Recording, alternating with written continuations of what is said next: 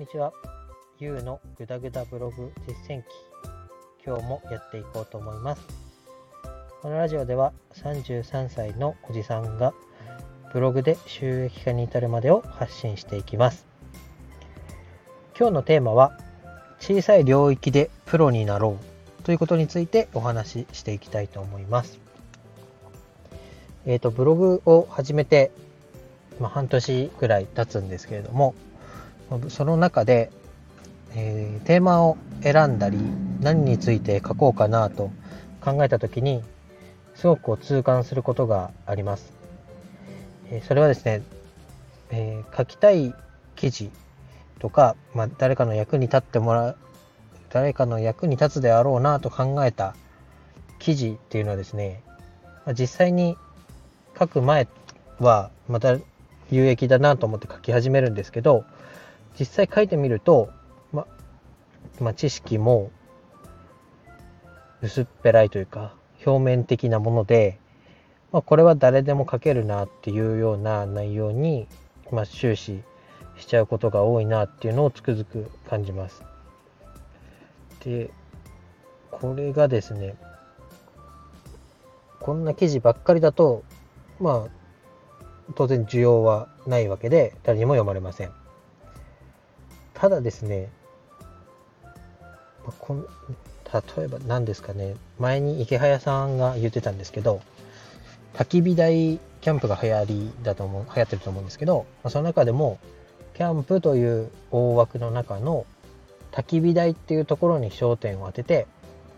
まあ、焚き火台をとりあえず30個ぐらい買ってくると。で、一個一個、まあ、使ってみて、その焚き火台の、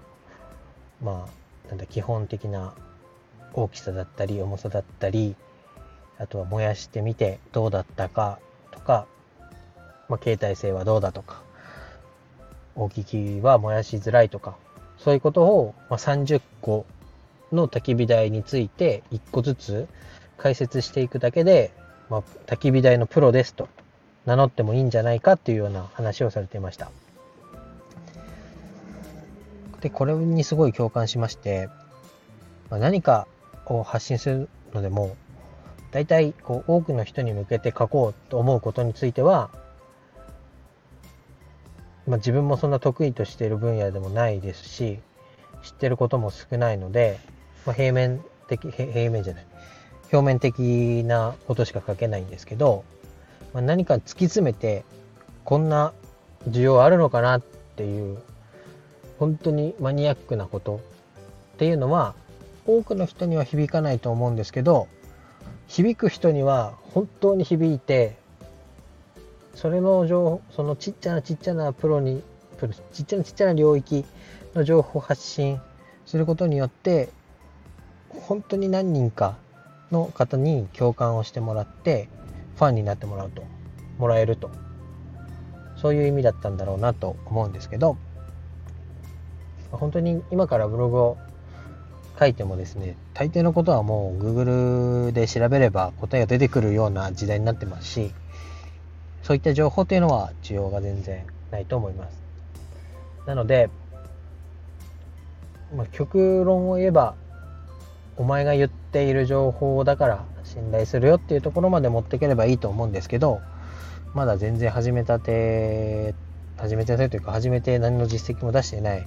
自分の情報っていうのは誰にも求められてないっていうのが現状だと思うんで